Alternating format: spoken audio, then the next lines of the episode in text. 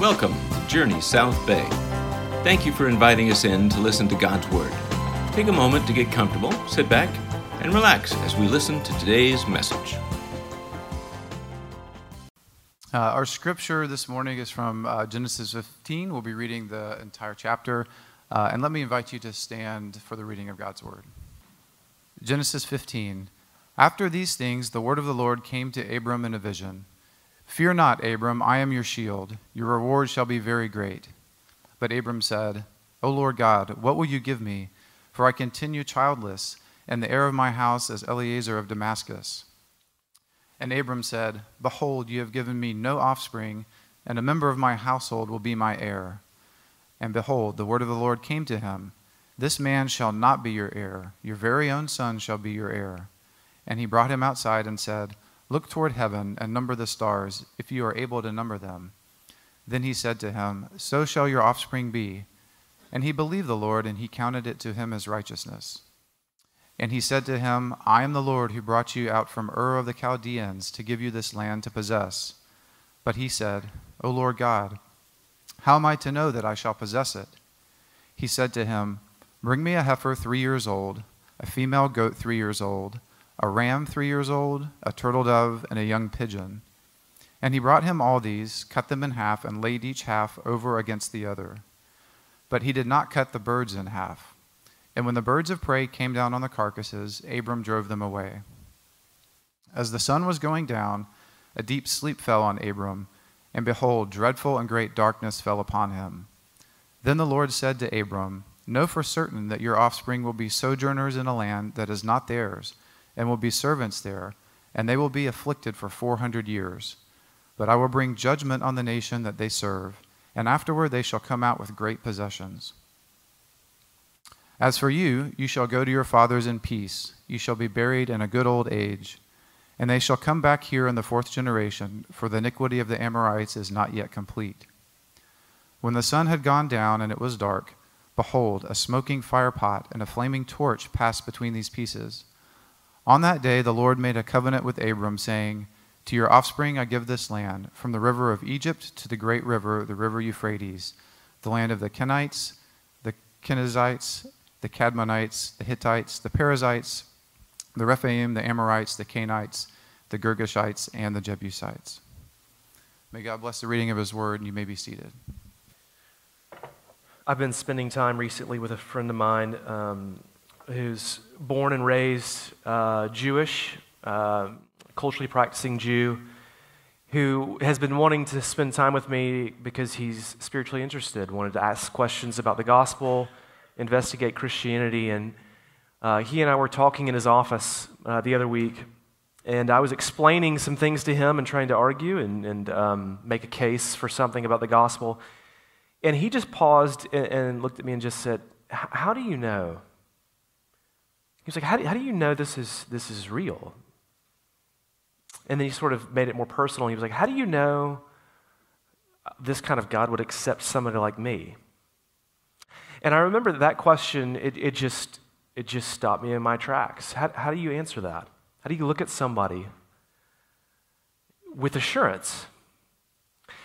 Because one of the things that the Bible wants you to know for sure is that you can be sure. There, there is no part of the Christian life that is ever designed from Scripture to leave you uh, guessing and to leave you wondering. We are looking at uh, the life of Abraham this summer, and what, what's fascinating is, is this particular text in Genesis 15, is verse 6, is a verse that is used uh, by multiple New Testament authors to communicate to uh, all kinds of people that you can be sure. They write to, uh, a letter to people who um, are living wild lifestyles, people who are unsure that they're doing enough for God to accept them. And then to people who um, are sort of hypocritical, who think they're Christians, but there's nothing in their lifestyle that reflects that whatsoever.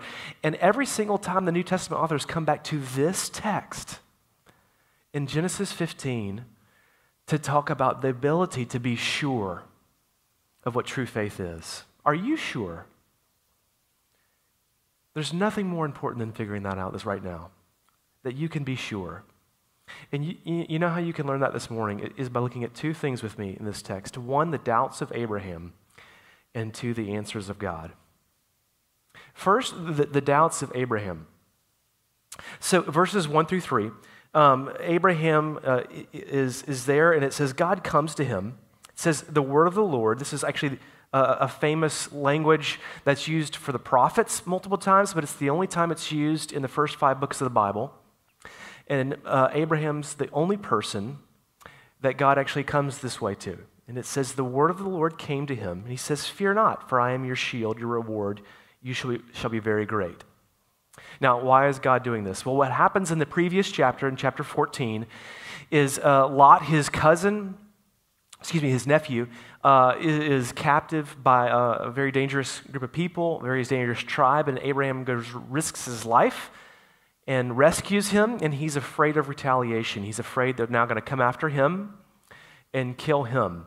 And he's also simultaneously then wondering if you kill me, what's going to happen to this promise that you've said my family will be very great because I don't even have a child yet? How in the world are you going to protect me and actually make this promise very true? And so, what he's sort of saying here right from the beginning is God, I'm, I'm having doubts about you. I'm having doubts about what you've said. I'm having doubts about your promises. And what God does is it says, Come with me. And they go outside, and He says, Look up at the stars. He says, If you can count them, you, should know that your offspring will be more than this. And then it very famously says that Abraham believed that, and it was credited to him as righteousness. So right away, he has this doubts about God. And then God comes and speaks to him. And then in, in verse 7, it comes again and he says, I am the Lord your God who brought you out of the Ur of the Chaldeans, give you this land to possess. But he, that's Abraham, in verse 8 says, O Lord God, how am I to know that I shall possess it? So again, he's having doubts. Now, one question is to ask is, is this kind of what the Christian life is like, where God tells you something, you believe it, then you doubt it, but then he tells it to you again, and it's a little bit like that, but this, is, this doubt is not the same as the previous doubt. Because when he says, How shall I possess it? What Abraham's doing is he's tapping into this idea uh, uh, of a contract, of a covenant relationship that God has established with him. That God says, Hey, Abraham, you will get this, but you must walk before me. I will pledge this, and you must be a part of this. And so, Abraham, at first, is having doubts because of the other foreign country, wondering, uh, God, can I trust you? That you're going to provide a way for my family. But now he's also having doubts, not just about God, but he's having doubts about himself. Not just, will you hold up your end of the bargain, but, but can I hold up my end of the bargain? And th- this is where we begin to learn about Abram and the nature of doubt. Is that doubt is at sometimes doubting about who God is and what God promises, but it, other times is doubting ourselves. And can we be a part of this? Now, let's talk about doubt for just a minute because some of you doubt, or you have children who doubt, or you have friends who doubt, or you have people who you want to speak to with doubts. What can we learn about doubt? A couple things. A, you really learn here about the source of doubt. Look, uh, I know people, you probably know people, maybe in your family, your house, or your neighborhood, who say this Look, I'm not religious. Um, I'm spiritually inclined, but I could never do what you're doing. And some of the times people say this and they think this because they look out at the world, and it is really hard at times to understand and to make sense. Is there really a God? And is really the Bible a trustworthy way to know Him? That's, that's a valid question. How do, how do we know that this is real? And sometimes they're really asking this, but a lot of times that question is masked in something else. And a lot of times that question is masked in not just a doubt about God, but a doubt about oneself. That if there is a God, that when I think that there's got to be more than life than just my job and just this thing I'm going after the grind every single day, there's times I begin to wonder there is more to life than this. There is a purpose, there is something beyond this world. But when I look at myself, I wonder in the world, could he accept me? A lot of psychologists will tell you this that a teenager who hates his parents and wants nothing to do with his parents almost has nothing to do with the nature of the parent's love. Like when a teenager just wants nothing to do with you, uh, immediately the parent just goes, Have I been too harsh? Have I been too lenient? Have I been too passive? Have I been too intense? Like, have I not been home enough? Am I home too much? And there are definite cases where that is true, but a lot of times, what psychologists will say is the reason the kid wants nothing to do with your love has nothing to do with your love, but their doubt that they're worthy of love. Do you, do you remember the 90s movie um, Good Will Hunting with Robin Williams and Matt Damon, where uh, Matt Damon is this very troubled man who's a, who's a genius, but he has all sorts of, of psychological, social problems that come from a, a horrible background. And they're in um, Robin Williams' office, who's a counselor. And they're trying to, he's trying to tap into his life. And he begins to discover Matt Damon just, he won't let anybody love him. He won't trust anybody. He won't let anybody near. He just pushes everybody away. I want nothing to do with you. And Robin Williams is trying to push through, trying to push through, trying to push through. And finally, he pulls out this file of his whole story and he begins to read it. And he just starts saying to him, It's not your fault. It's not your fault. It's not your fault. And the more he says it, the more Matt Damon immediately starts pressing back, starts pushing back. I don't want to trust you. I want nothing to do with you. And finally just breaks down. And what you begin to see in that picture is the reason he, he won't trust anybody, the reason he won't move towards anybody has nothing to do with anybody else but the whole idea of how much he doubts himself. Now, how many of you doubt yourself? And you wonder if there is something in me that God could never love. Because sometimes you mask that in questions that you're not even concerned about. But the source of doubt is so much with what you think that you're worthy of. Another thing we learn here about doubt is the nature of doubt. Look, when Abram asks this question, how can I know I can trust you? He's, he's like, I don't have a child. You told me I would get a child. You told me my family would do all of this. My only offspring is Eliezer. Now, he's sort of reasoning a little bit from his circumstances, but you need to know this. It took faith for Abraham to engage that doubt. Here's the nature of, of doubts. Look, it takes faith to move from doubts, but it also takes faith to have a doubt. Because everything that Abraham is saying to God, he can't prove that he'll never have a child. And a couple chapters later, he will get that, but he doesn't know that yet. And what he's doing is he's believing that this is a possibility and this is real. And one of the things with doubt that you have to realize is that if you have them, is it takes just as much faith to embrace a doubt as it does to leave a doubt. And it, it's not as though that a, a, Christian is somebody who has faith and somebody who's secular just has rationality and evidence. No, no, no, no, no, no. The question, what happens to you after you die? You can't prove what happens or doesn't happen. It takes just as much faith to doubt that as it does to believe that God does something with that. The third thing we learn with doubt here is that doubt has a power. Look, when we hear people with doubts, immediately they're like, ugh. But look, if you have a church and you have a place that never allows for doubts to be voiced, you know what that does? Is it actually creates more doubt.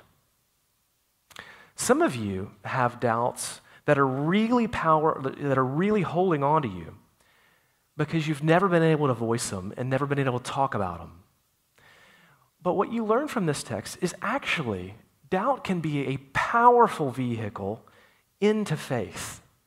Now, one of the things the culture can do dangerously for us is make doubt a virtue, as if, uh, if, if, you doubt things, that's actually the intellectual thing to do. And, and look, the Bible has something so much more profound and sophisticated than that is that doubt's not a virtue, but it's also not a terrible thing. One of the most powerful places you see this is in the New Testament with a guy named Thomas. He's one of Jesus' disciples, and he's following Jesus. And he, when he dies, he thinks that's it. That we put our eggs in the wrong basket. This was foolish. Why were we following this man? And after Jesus is raised from the dead, he starts appearing to people, and he appears to some of the disciples, and Thomas says, I don't believe. Even though you said he's back, I don't believe it. And so what happens is Jesus comes to this man, and he says, Touch my hands, see my scars. And then what Thomas gives is the greatest profession of faith in the Gospel of John. He says in John 20, 28, My Lord and my God. No one had called Jesus that, as far as John's record is, up until that moment. And what you learn about Thomas is it wasn't in spite of his doubts, it was through his doubts that he actually began to embrace Jesus the way that Jesus was meant to be embraced. Look, if you have doubts, or your children have doubts, or you know somebody has doubts, don't freak out on them. Don't, don't embarrass them, don't shame them in that, because so much, Descartes used to say, is you know, the way to become concerned of something is to begin by being skeptical of it. Is that often what doubts will do is ask and unearth questions that need to be asked. And you, you, know, you know what's so great about the Bible? Is it has more profound answers than you have questions. And your doubts are so often a way to get to that. Look, Jude 1 22, it says this Be merciful to those who doubt. Look, be a church that welcomes doubters, that lets people work through their doubts, that doesn't think something's wrong with them if they're going through a season of doubts. Because what God does here to Abram is he meets him in his doubt. One of the ways to become certain is to understand and empathize and realize the doubts that Abram had. Secondly, though, to that, God gives an assurance. Look in verse 9. What does God say after, the, after Abram has the, the, the doubts? He says, Bring me a heifer three years old, a female goat three, a goat three years old, a ram three years old, a turtle dove, and a young pigeon. He brought him all these, cut them in half, and laid each half against one another, but he did not cut the birds in half. Okay, what in the world is going on?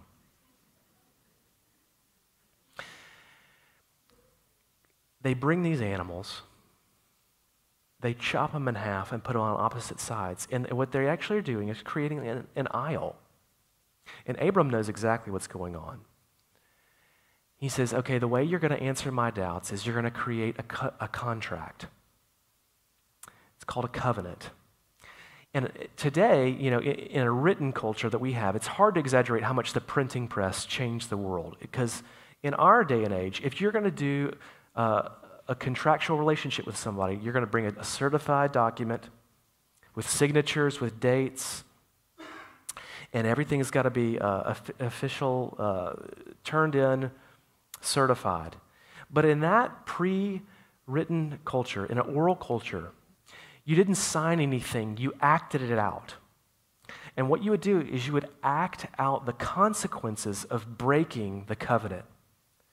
So when they took the animals and they split them in half, what they're saying is if I don't hold up my end of the bargain, may this happen to me. May I be cut off. May I be cut in two.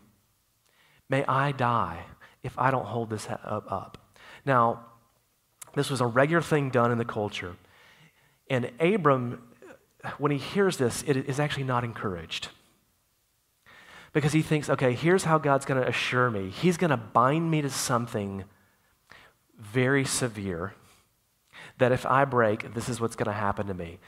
And in that culture, when a king would do this with a vassal, a lesser party, what would happen is the person who's being absorbed would think, well, this king is merciful by not killing me and at least letting me be in some sort of working relationship with them. So when they would act it out, the vassal, the lesser party, would walk through the pieces, and the king would sit up on his throne and watch it happen.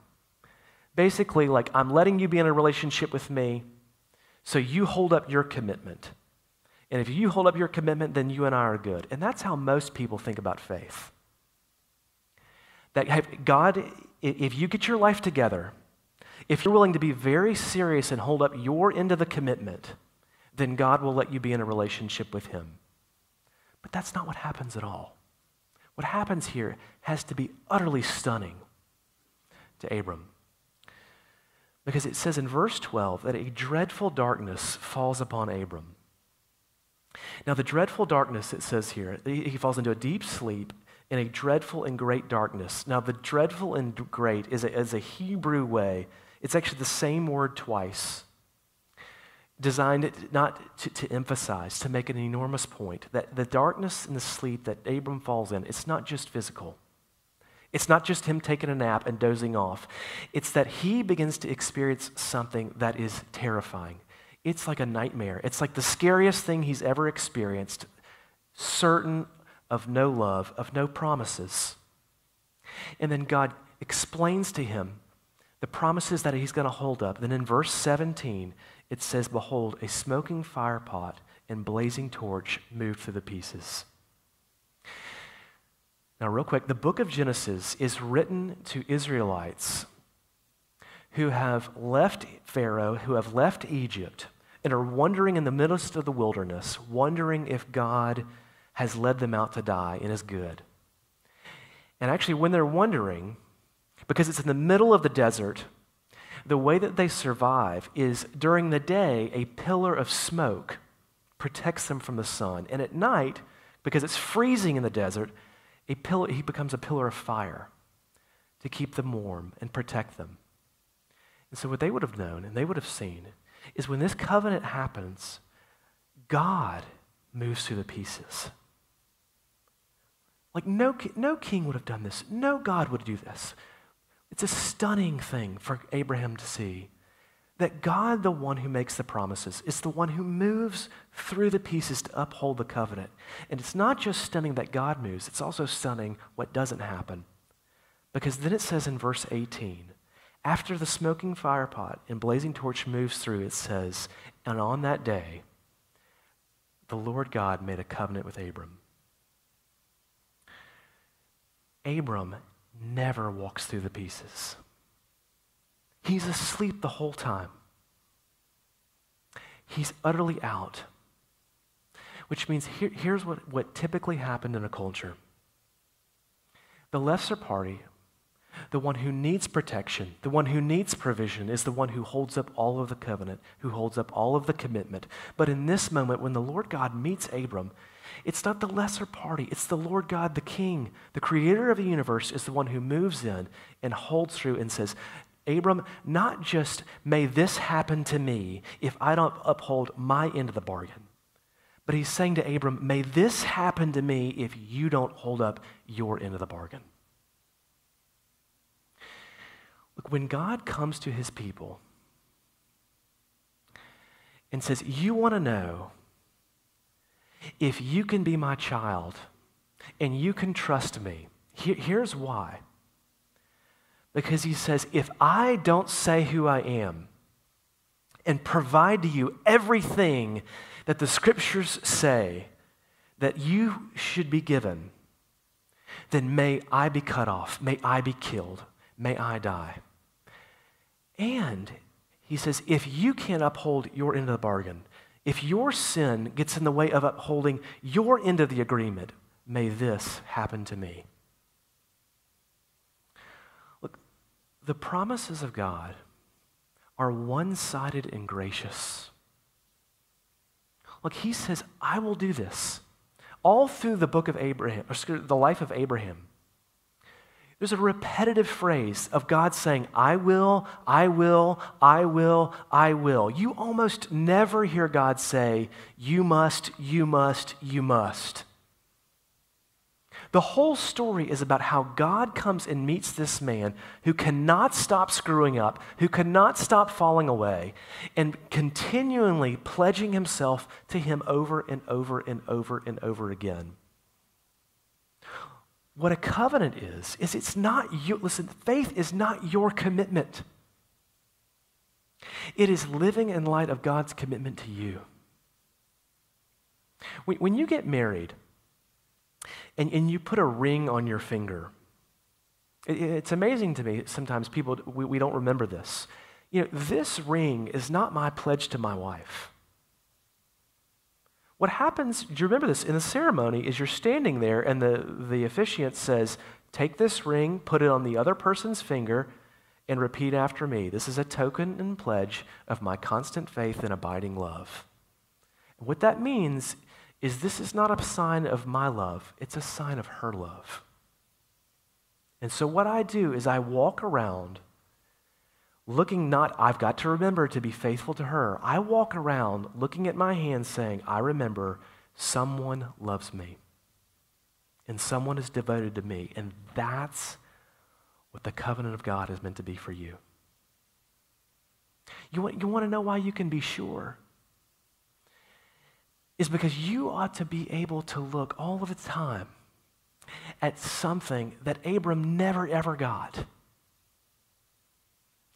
In Mark 15 33, it says, When Jesus was on the cross, darkness spread about the whole land. A darkness greater than Abram experienced, a darkness that was darker than he went under. That God, right there, is signifying to all of us if I don't uphold my end of the bargain, may this happen to me. But if you don't uphold your end of the bargain, may this happen to me. Here's how you can be sure. Because you can look back on Good Friday forever and know that even if I don't uphold my end of the bargain, the living God, the creator of all things, has pledged himself to me.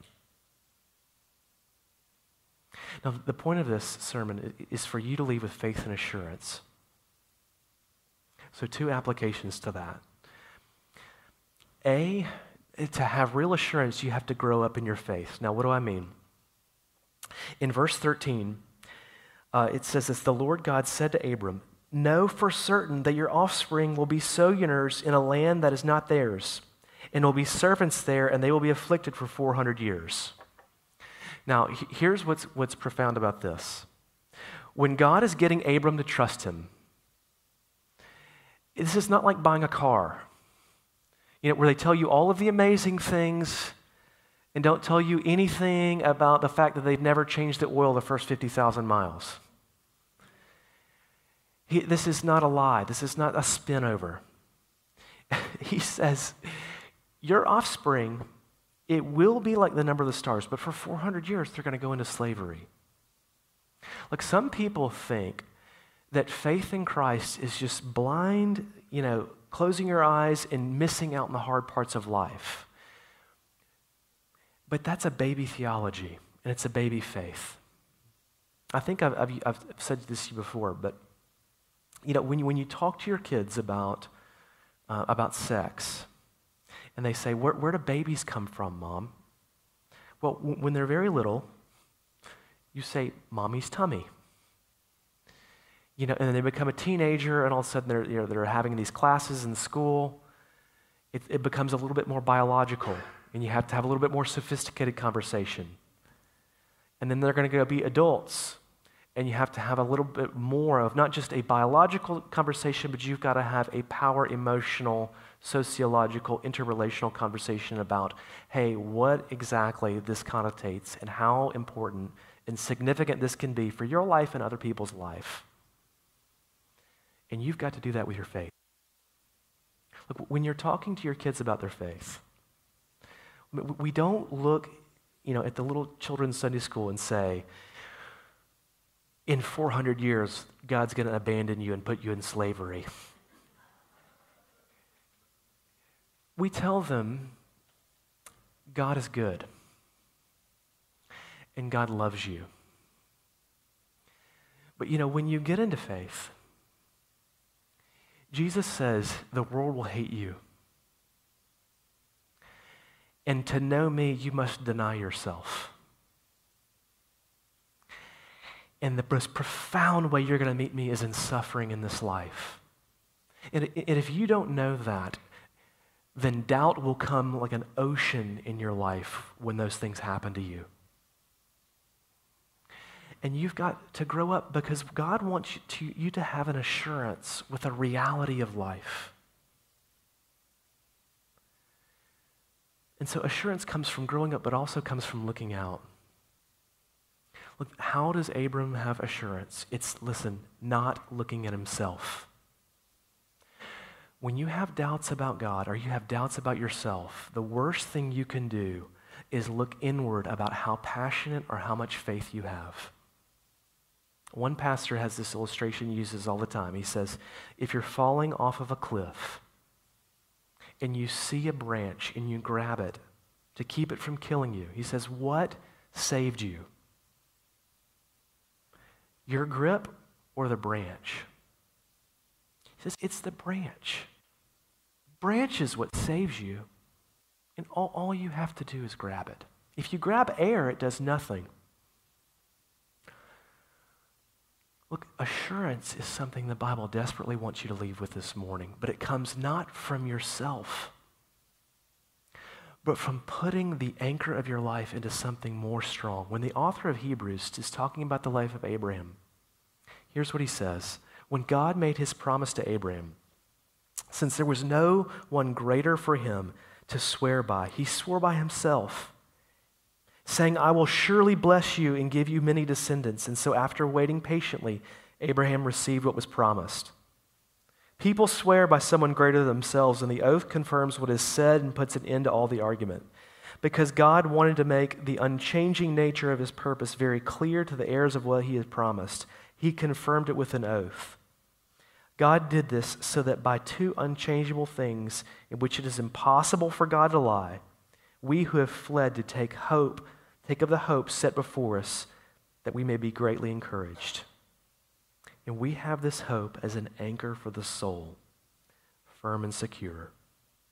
It enters in the inner sanctuary behind the curtain where our forerunner, Jesus, has entered on our behalf. Says you have an anchor for the rest of your life and all you have to do is look at Jesus. Dallas Willard, when he's writing on this passage, says something profound. He says, You know, when Abram was looking to God, he wasn't just looking that one day his sins would be forgiven. He expected him in that moment, in his life, for that promise of a child to be met. If you have doubts and concerns and questions, you ought to be able to go to God now and expect Him to want to give you an anchor, to meet your doubts with the same confidence that you go to a gas station and you know you'll get gas out of that machine. You can go to Him now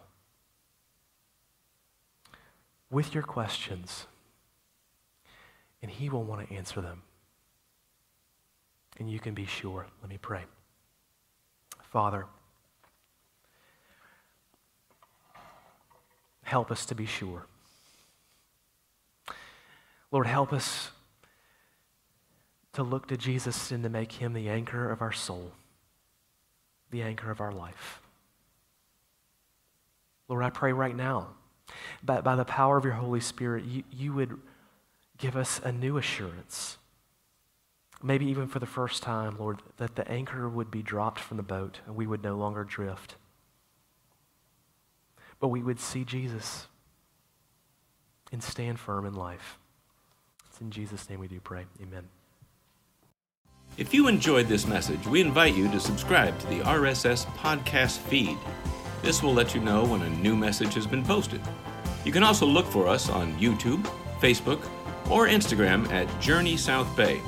Until next time, God bless.